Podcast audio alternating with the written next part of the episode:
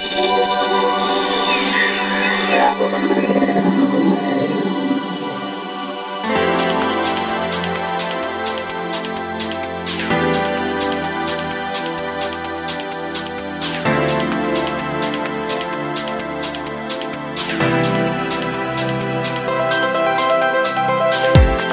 んにちは、ゆきです。菊間が第447回の時間がやってまいりました。今月最後になりますので、早川さん、どうぞよろしくお願いします。よろしくお願いします。さあ先週のオープニングですね。アラームの話うんうん。しましたけど目覚まし代わりにねそう目覚まし代わりですね使うとしたらましたけど、はい。ということはスマホ。スマホです。は、えー寝床に置いてるということですね。そうですね、寝る枕元に置いてます。はいまあね、あの先週の良いこというもの健康つながりじゃないですけど、はい。ほら、まあ、今更ですけど電磁波あだったりですけど全然気にしてない。ー機内モードにしてるけあど、それはやっぱり気をつけてるんだ、いや、鳴ると起きちゃうじゃない？うんうん。だから寝るときは機内、その電磁波っていう感覚より、うん。寝てる時に邪魔しないでっていうことで機内モードにしてはそうそれでカットできてるんですかね？それもねいやそれこそ僕専門家じゃないんで分かんないですけどやっぱりちょっとは残るらしいよ。あありそうですよね。そしてほらブルーライトとかだっけ？あの、うん。青い光とかもあんまり良くないとか、なんかその辺って対策してる？全然してないです。寝る前にちょっとなんかもう寝ながらやっぱスマホいじって見たりするこそれ絶対なんか寝つきが悪くなるからって言うじゃないですか、でもやってしまう、やってしまう、うん、正直何見んの？ヤフーニュースとか。仕事してる。寝る前もちょっとチェックして。あでも癖だよね癖ですあーでもやねっぱあるかも。あとはなんかアプリとかのうん。なんかいろいろ情報更新するアプリがあるじゃないですか。何何もうちょっと具体的になせっか。くなんかちょっとアプリの名前忘れちゃったんですけど、そういうファッションとか美容とか、あイベントとかなんかそういう私ぐらいの私ぐらいの年代の人をターゲットにしてるなんかそういうアプリみたいなのがあってダウンロードしてみたらなんかうんそんなの見てへえとかふーとか思いながら。ーその眠りにつくわけですね。でもそうすると逆に寝られないです。眠い時やっぱ見ないですね。よく考えたら、ね、やっぱりそれ見ちゃうとあんまり浅くなっちゃって寝られなくなっちゃう気になっちゃううでしょ？次々どんどん記事見ていってしまうので睡眠時間短くなっちゃうかも。みさんちょっとふいい意味でこう普通のいいですね。まあでもそうそう。やっぱりその寝室にさ、うん。なんかスマホとかあとねちょっとこれ本当わかんないけどタブレット iPad とかさの w i f i モデル大丈夫ついてくれる、うんギリ。ああの電話回線が入ってないみたいな、はいはい。だからなんかさ電磁波って電話回線が悪いイメージがあったんだけどなんか調べたらタブレットの方が悪いらしいんだよね。でもそもそもお家の中で w i f i があるというのはどうなんですか？っていう時点でよくないよねなんかそんだらきっと。そうですよね。飛んでるからね。タブレットがでかいからか分かんないけど、うん。なんかスマホ以上に悪いという情報を見へてのでいずれにしても飛行機モードにしてるんですけどねあとよくほら電磁波を防ぐシールとかあるじゃん、うん。あれもどこまで本当なのかっていうところが正直あるよね。自分のなんか気持ち的にはこれでねなんか電磁波カットできてると思ってもやっぱり今のご時世どうなんでしょう？うん。あんま考えすぎてもしょうがないんだけど海外では本当に結構やばいっていうねなんか発表が出てるとかあるんですけど、まあ、できれば寝るときはでもやっぱりなんか置かない方が良さそうだね。でもね私スマホでアラーム代わりにしてるって言ったけどあれ電車の中でちょっとうとうとするときはしてるんですけど実は私ガラケーですアラーム代わり。今でも。あ持ってるの？そのために。あの昔使ってたガラケーをまだ解約してなくてそれはアラームとして使用してる。それはバイブレーションじゃなくて？そうそうそうですそう。バイブレーション、うん。音じゃないん音じゃない。音だとね。なんかスマホのあのアラームって音がちょっとねあんま気持ちよく起きられないなそしていまだになんかどこまでがバイブレーションになって音なのかもよく分かんなくて、うん。バイブにしてはつもりがなんか音も一緒になってそうなのそうなの。あ,、あるよね。るあるある。あれ音消せないんいやなんかいろいろある。サイレントモードみたいなのがあったじゃないですか、ガラケーって。できないんですかねで iPhone もなんかその辺がうまくできないからバイブだけになるアプリとかはある全部アプリなんだ。それでそれ使ってるのがやっぱり面倒くさいのと、うん。あとこんなこれも盛り上がると思わなかったんですけど電車の中で、うんうん。だからそのアラームかけても寝ちゃってでそういう人に限ってマジで起きないのね。私だからイヤホンしてる。これ大変だったよ電車の中で。それじ20分ぐらい乗ってて、うん。やっぱり日本人って、まあ、いい人なんか悪い人なんかけど誰も声かけないから全員イライラしながら20分終電間近でみんなイラついてる中でその人はずっともう酔っ払って寝ちゃってんのよ。でもアラーム鳴り続けてる。あの iPhone のやかましいすごく迷惑だね。うん。ただまあねそそうアラームと睡眠というのはいろんな意味で相性が悪そうですね。うん。ななんか最近久々に成功とか歌詞をアマゾンで見てなんかバイブになる普通の目覚まし時計。結局寝室にもああのスマホ持っていくのって僕はやっぱりアアラームなんですよだから。えええええ。なんかなんかそれ買い直そうかなと思ったけど、まあ、飛行機元でいっかみたいなちょっと今迷いどころです。えなるほどね。そしてなんか時計は電磁波出てないのかなとかまたなんかもう電波で自動調整みたいななんかあるじゃん。ありますあります。疑い出せばきりないですね今の世の中ね。どなたかちょっとその道の詳しい方ちょっとアドバイスいただきたいですね、ぜひあのエンディングでね、はい。あの質問はこちらっていう時に、はい。そのあたりのお答えも寄せていただけぜひいればただければと思います、続い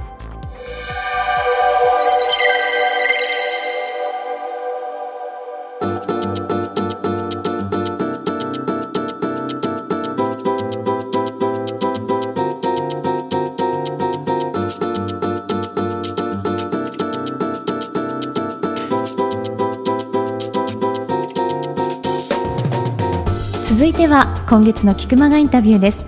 今月はフルールワンクレールの店主でいらっしゃいます。池田守さんにお話を伺ってきましたけれども最終回になりました。はい、今ふと思い出すとですね、はい。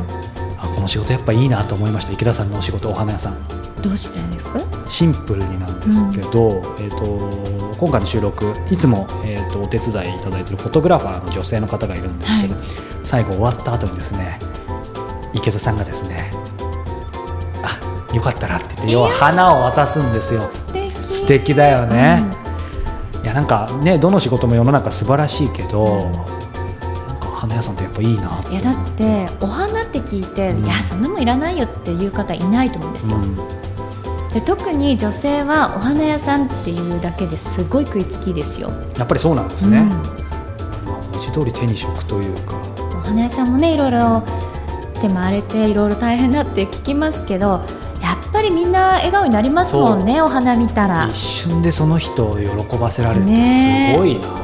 だからこう外国に比べると日本の方はあまりこう男性が女性にお花をプレゼントするっていう文化ってそんなにないですけれども、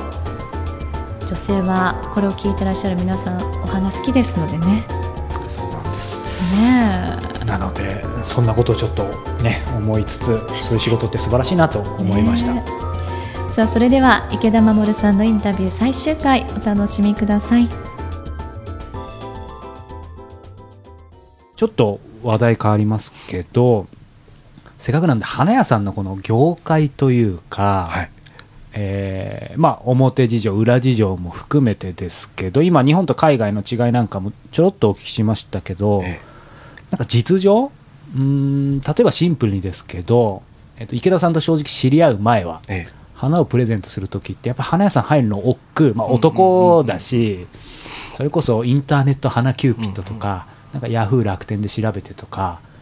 なんかそういう感じかなんかどっかのこう、まあ、具体名言っちゃいますけど日比谷花壇とか行ってとか、なんかそういうイメージしかなかったんですけど今のイメージはなんかもう大きなし老舗とかチェーン店かインターネットかでみたいな感じでいわゆる町の小さな花屋さんって、えー、と結構厳しいんじゃないかなっていうイメージあるんですけどその辺含めて池田さん、まあ、ご自身も、まあ、その中のどこに入るのかも含めてどんな感覚で、正直だから町のお花屋さんは厳しいと思います。うん。特に、えー僕らみたいに、まあ、若い世代とされるこう初代ですよね。初代でお店を出した花屋っていうのは、あーもう苦境の中にうんいますね。でまあ一見こうおしゃれなお花屋さんじゃないにしても先代から続いて歴史があるところっていうのはその歴史分お客様がいるので、まあ、苦しいとは思うんですけど僕らの比ではないですよね。うんで逆にそこをこう、まあ、うまく利用するではないですけどうん逆に自分でやってるんだったら思ってることは何でもできるんですよね。まあそれに100万かかりますってなって100万持ってなきゃそれは無理だろうっていう話にはなりますけどあとまあ大きなところ僕もまあ大きなところ行った時っていうのは、はい。あーまあなんだろうな何かをするにも必ず上の決済だったり何かを取らなきゃいけない、うん。そこでダメって言われたらもうダメになっちゃうのでそこでまあうんやりたいなって言ってやれなかったことがまあ多々あるんですよね。それがやっぱり今のまあ僕らっていうのは自由にできる、うんただまあそこをさっきも言ったけどさじ加減っていうのが難しくてあまりご提案が強すぎてしまうと、こうこましゃくれた花屋あそこはとっつきにくいわ。かといって何もしないと待ってるだけの花屋になってしまうので、そこもまあ経営という面では成り立っていかないと思うんですね。なので心が一番大事。何をするにもまず心、うん。まあおべっか使ってるみたいになっちゃいますけど来てくださったらありがとうございました。この世の中にこんだけ花屋がいっぱいあってうちに来てもらったっていうところへのまず感謝。で当然人間、えー、とよくしてもらったらまあご恩と奉公じゃないですけどよくしてもらったら敬意を払いましょう。ここで頼んでくださったんだったらじゃあこういうふうなあのお花を通して僕は恩返しをしようっていうところで、まあ、うちは細々と吹けば飛ぶような花屋ですけど、まあ心は錦じゃないですけど、えーとまあ、楽しみながら、うん。笑いながらあの、まあ、日々うん。金額に関係なくお花っていうものとお客様っていうものとこう向き合ってやってますね。あとはまあ業界内で血のにじむような努力をして皆さんやはりお花を仕入れたり作ったり、はたまた、まあ、生産者さんの方もそうですけれどもお花というものに関してすごい皆さん情熱が持っているので、だからその業界が、えーまあいい意味で、まあ、この放送多分お花屋さんも聞くとは思うんですけれども、いい意味で、えー切磋琢磨してうん。一つになった時って強いと思うんですよね。その売り上げということではなくてなんかこういつも何か動いてる業界、何があって何があってって。でやってる本人たちもすごい楽しそうに生き生きしてっていう風になってくんだろうな。ただあーいかんせん僕らみたいな小さいところっていうのは大手さんにはかなわないですから、はどこでこうオリジナリティを出して、人真似することなくやれるかっていうところがやっぱりあとはまあ情熱ですよね。ダメだと思ったらそこで終わっちゃうので、いつまでその情熱を持って花と向き合えるかっていうところにかかってきてるんじゃないかなって思いますね。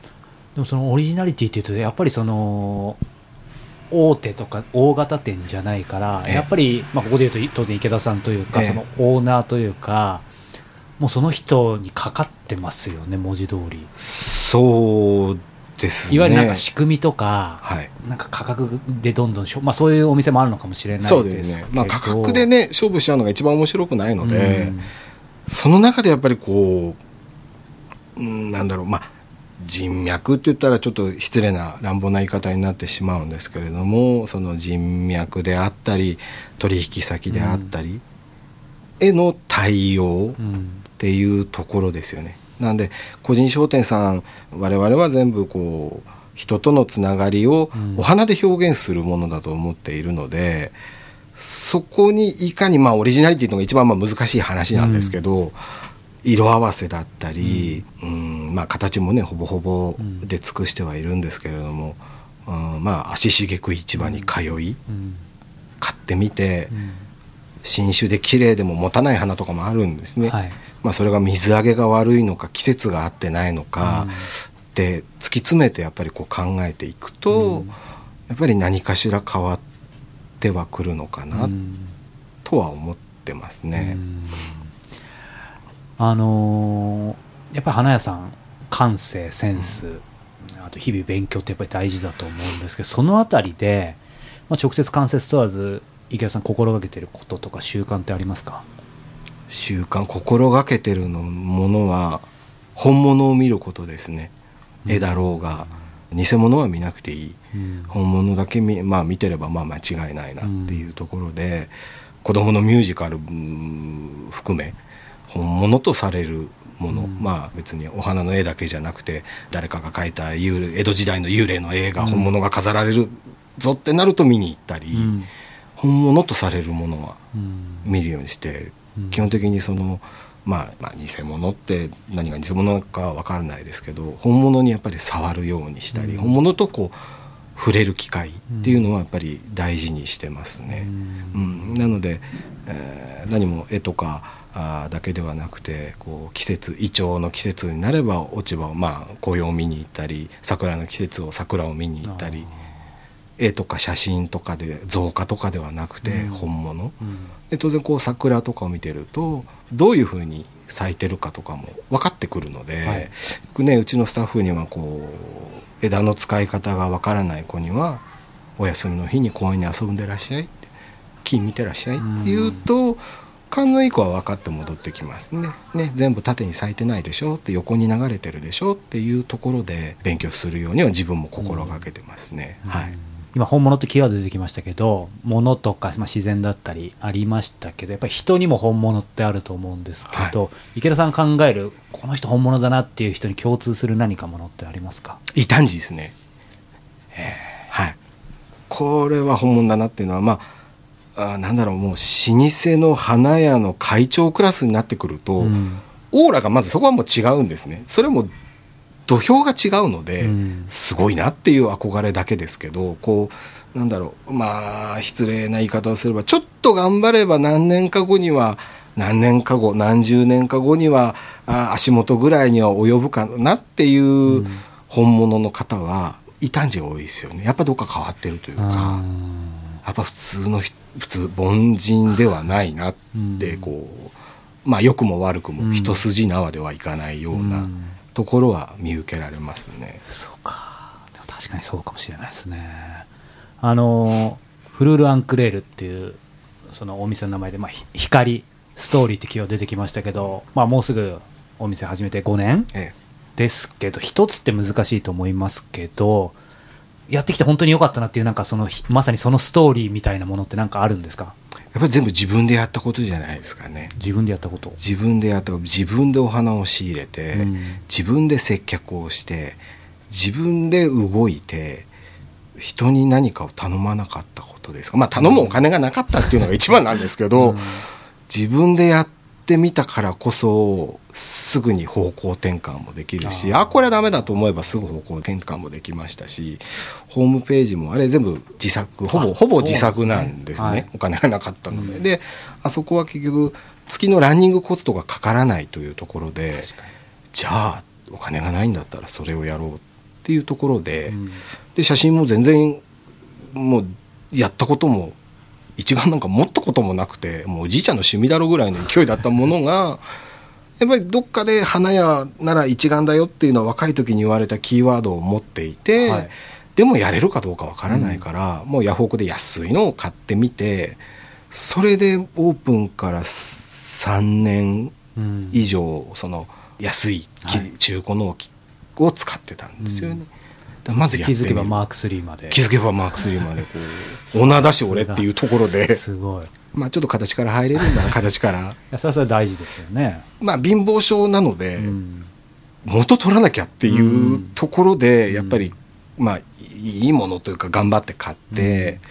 あのまあ花でもね何でも洋服でも何でもそうなんですけど、僕欲しいものが欲しいんですね、欲しいものは何年経っても欲しい、うん学生時代まああのタバコは吸ってなかったんですけどどうしても欲しいライターがあって、うん。5年間かなお金貯めてそれを買ってそれまではもう何でもいいんですよ。もう100円ライターでも全然十分、うん。気に入ったものをずっと使いたいっていう方なのでやっぱりこうまあちょっとずれちゃいますけど、はい。ファッションとかもそのファストファッションとかこうえうん。これ来年着れないじゃんとか、それこそあーまああー合皮のジャケットを着てじゃあもし同じ形の当然ああいうのっていうのはこう本物のレザージャケットがあってそれを、あーかっこいいから流行ってるから、うん。安く売りたいからっていうので安価版ができてるわけで、隣に並んだ時に恥ずかしくなっちゃわないのかなっていうところもあるので、うん。やっぱりこうこうまあそれがこだわりなのかもしれないですけど、気に入ったものを必ず手に入れる。うんバラも当然今でもねあの高くて手が出出ないバラとかも正直あるんですね、はい。お客様にこれいくらですって言っても多分売れないだろうと、うん。確かに珍しいけど。っていうものがあーいくつかあるんですけど、うん。その中でもあーまあ正直に接客をしていればそれが欲しいってお客さんも必ずいらっしゃるんですよね。だからその方にはまあ利幅っていうのは少なくなっちゃうかもしれないんですけど、一便僕がまた一日早起きしてそれだけを買いに行くっていうこともありますね。なんか今真髄を見せてもらいましたけどこれ聞いてる方でやっぱり花屋さんなりたい方とかひょっとしたらこのインタビューで、ね、かつてのこうロンドンでの池田さんじゃないですけどやりたいっていう人もいるかもしれないんですけど、うん。まあ、そんな人に向けて今花屋さん目指すな。そしてかつての自分へのあのメッセージでもいいんですけどなんかこれだけはやっとけよみたいな。いこれだけやっとけ。花屋さんをもし自分でやりたいんであれば、うん。えー、とできるだけ多くのお花屋さんを見た方がいい。うん。もしくはそこで働けるんであれば働いた方がいい。うん。まずやってみて。うん。なぜかというと下世話な話になりますけどお金をもらえて教えてもらえるなんてそうですね。こんなにありがたいことはない。で仕入れの勉強も実際仕入れに行くわけですからそれも人のお金で買い物ができる。こんなにありがたいことはない、経費もある程度はその紙1枚っていうまあリボン何センチこれだけ捨てちゃったでも丸めてぽいだと思うんですけどそういったのっていうのは、自分でお店を出すといやってほどついてくるのでまあ若いうちというか、うん。お花屋さんになりたいなと思ったらまずやることがおすすめですね、うん。はい。まずね。はい。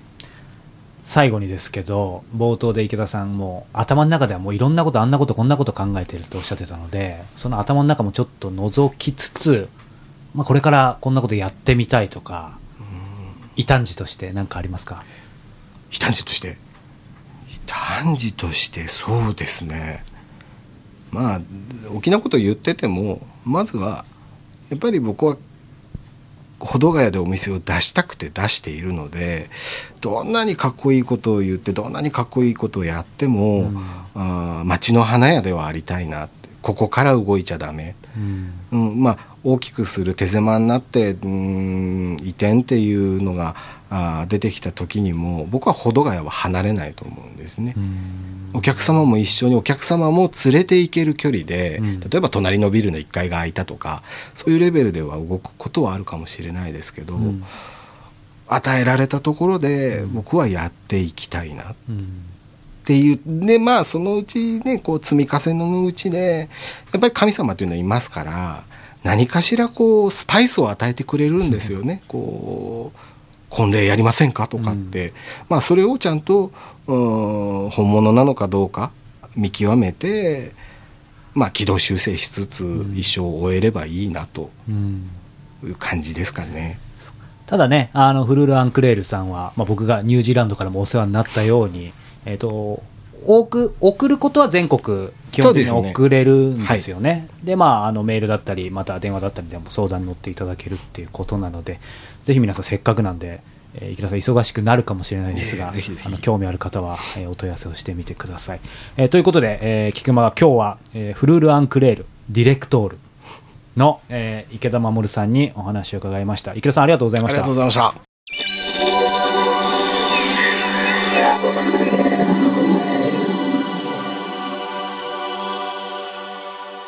中庭にはいつも面白い人がいるさあこのコーナー今月もやってまいりましたけれども、はい、中庭にはいつも面白い人がそうです。いるということで今月はですね、はい。元野球選手のえ古木克明さんにですね、はい。えーお話を伺ってきました、えー彼はですね、えー今子供に野球教室を教えたりする一方で野球だけじゃなくてサーフィンもするそうで、えーベースボールサーファーというブランドを立ち上げ、えー面白いいろいろ活動されているということなんですが、えー実ははい。えーご多分に漏れず今回まだ取材していませんいいですね。ということでこの情報はあるんですが 果たしてどんな感じだったのか、一緒に皆さん、えー楽しんでいただければと思います。それではどうぞえー古木さんは、えー、と元プロ野球選手はい。でいらっしゃる、えーそしてその後格闘家とかプロフィールを拝見するとすごいこう人生を歩んでいらっしゃるようにお見受けしたんですけどそんな中でやっぱり今も、えーはい。パーカー着てらっしゃるんですけど、はい。ベースボールサーファー事業っていうのが、はい。すごくやっぱり目についたんですけどこのベースボールサーファー事業っていうのは何なんでしょうか？あのー特にですね、もう、野球っていうのが、ぶっちゃけ衰退している。もう特に、スポーツが多様化しているのと、あとはその、グラウンドとかの確保っていうのが難しかったりとか、規制っていうのが、やっぱり結構公園内では入ったりして、あ野球をするきっかけっていうのがなかなかつかめないのかなっていうのと、僕も野球がそんな好きな方じゃ多分ないと思うんですよ。あそうなんですぶっかちゃけ。プロだったのにはい。で、それってなんでかって言ったら、やっぱ小学校の時に、ある意味、スパルタ教育的あなーところもあるだろうし、それがまだ野球自体が残っている部分もあるんで、でもそうじゃないよね。野球ってもともとは楽しくて、自分が楽しい、打てるのが楽しいとか、キャッチボールしてあそこに投げれたのが嬉しいとか、ただ野球を見てるのが楽しいとかっていうところが原点なんじゃないかなと思ってて、その原点っていうのをもっと大切にしてほしいな、みんながみんなプロになれるわけでもないだろうしみんながみんながね高校野球までたどり着けるかって言ったらそうでもないと思うけど、でもその、うん生涯野球を好きっていう気持ちを大切に持ってほしいなっていうので、なんかこう別視点から野球って楽しいよって伝えるのってどういうふうにできればいいかなっていうのでまずそれが、うん、根本的な思いにあって。で僕がハワイに、えー独立リーグとして野球再チャレンジしてる時にプロ引退して格闘技もやめてっていう時に最終的にたどり着いたのがそこだったんですけど、やっぱ海外行ってなんかユニフォーム着てるのも自由だしなんか T シャツで1枚でやってたりとか、うん。本当になんかこう楽しんではい、野球をやってるな、うん。そこにやっぱそういう原点があるんじゃないのかなっていうのがあって、プラス野球ってアメリカだったら普段着でも野球着を着てたりしてもかっこいいじゃないですか。ああ確かに様になりそう。はい。でも日本って野球着を着てたらなんか変なやつじゃないですか。でもサーフィン僕は好きでやってるんですけど、サーフィンってサーフィンっていう競技としてもちゃんとまあサーフィンだけじゃないと思うんですけどススノーボードスケボーっていうのもあると思うんですけどその競技ってうーん、まあ、サッカーも多分かっこいいと思うんですけど普段でも着着てるじゃないですか、うん確かに。なんか着ててもおかしくないじゃないですか。っていうようなところうん。をきっかけとして野球の接点っていうのをうん。増やしていければなとか思って、っていうのでそういう別視点からうん。野球を楽しむっていう意味で、ベースボールサーファーっていうブランドを立ち上げたっていう。そうすると具体的には、えー、とそういう、まあ、今も着られてる、えーとはい。パーカーもありますけど何かそういう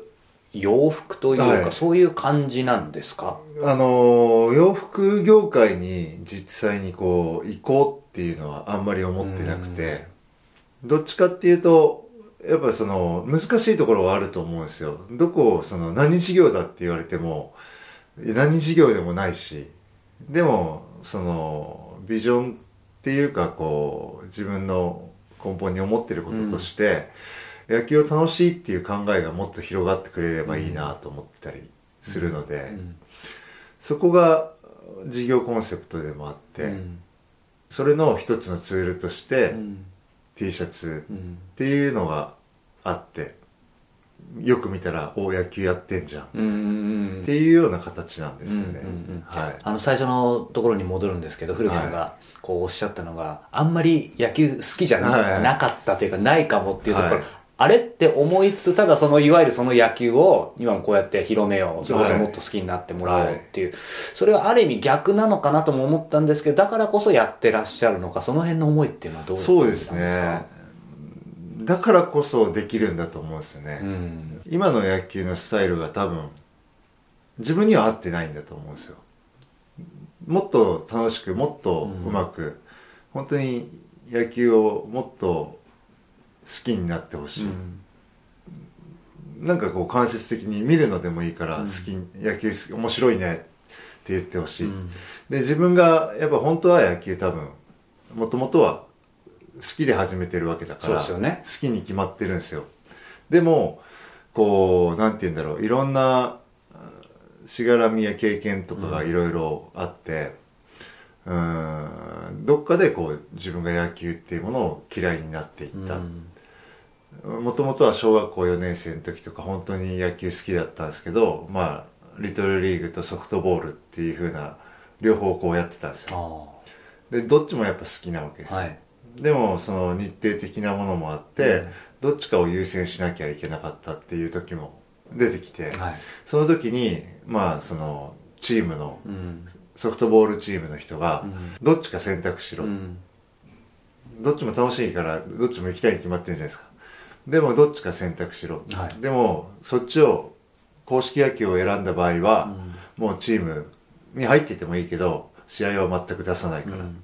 ていうようなところがあってまずはそこで多分野球がうん。好きじゃなくなってるんですよね、っていうようなところもあったりとか、うん。別にそんなのねチームは高いところを目指してるからそれの足を引っ張っちゃいけないの、こううん。そんな小学校4年生ながらにも分かってるよ、うんでも楽しくうん。なそういうようななんて言うんだろう。別にそういうウェルカムうん。な環境で小学校とかだったらやった方がいいんじゃないのかなとか、うん。自分の中でそういううん。こう葛藤とかがあったんで、そういうのを今の時代うん。やらすべきではないなと思ってたりとか、なんか確かにこう全部を否定するわけでは当然ないと思うんですけど、はい。僕もずっとサッカーやってたので分かりますけどいわゆるまあ体育会系とかはい。縦社会、はい。当然そこで学んだこともたくさんあると思うんですけど、ただ、まあ、その楽しいっていうところでね、はい。行くともう少し違いやり方あるんじゃないかなみたいなそういうやっぱりチャレンジみたいなところなんですか？はい、だから何のスポーツでも一緒だと思うしもちろんそのおっしゃったように厳しいからこそ身についたことってたくさんあるんですけどうんそればっかりじゃないっうんて思うしそればっかりがこうそれがあるから今のこう結構行き過ぎてる部分があると思うんですよ、ある程度は必要だとも思うし、逆に野球を分かんない人が教えてたら教えてたでいいと思うんですけど、うん。でもそれだったらこう大人になった時に何が必要なのかっていうのは学校じゃなかなか学べちゃいじゃないですか、うん。そういうところをスポーツを通じて学んでもらうっていうのは大切だとは思うんですけど、うんでもそうじゃないじゃないですか、うん。結果ばっかり追って、っうん。ていうようなところがあまり好きじゃないなってういう、ん。なるほどね、はい。あのね、これから、まあ、具体的にはまたいろいろってことだったんですけど、あのサイト拝見してもあの実際 T シャツを、三はいはい。3000枚でしたっけ？3000 3300枚ですってねいうのもありましたけどその辺も含めて今後こうどうされていきたいんでしょうか、まあ、これ聞いてる方にもせっかくなんで PR もしてください。そうですね、まあ、3300枚っていうのはまあ目標でもあるし、まあそれをやり遂げないと次のステップにはいけないと思うので、今年は本当に3300枚を目標としい、て、いろいろ事業活動していくことが、自分自身のブランディングでもあるし、えー自分自身の勉強でもあると思うんですよね、なのでそれを目標とやっていきますっていうことと、ゆくゆくは本当にいろんな形でベースボールサーファーなりのこう野球へのうん。楽しさへのうん。別視点を持ったこうアプローチを仕掛けていくのでうん。そこのところはこううん。交互期待っていうことで、なるほど。あの最後になんですけど、はい。えー古木さんの人生でこう一番大切にしている、まあ、概念ことでもいいんですけど何かありますか？一つ。そうですね。だから、うん、今を言えることはやっぱり、うん、さっきも言ったように、うん、極論は野球が好きなんだと思うんですけどだからこの野球に育てられた環境で今まで来たのでその環境を大切にしていきたいっていうことじゃないですかね、うん。はい。ありがとうございます。ということでこうこのねベースボールサーファーこの先いい意味ではい。どこにどうなるかまだ分かりませんが、はい。ね、高校期待ということで皆様一緒に見ていければと思います。ということで今日は、えー古木克明さんにお話を伺いました。古木さんありがとうございました。ありがとうご。ざいました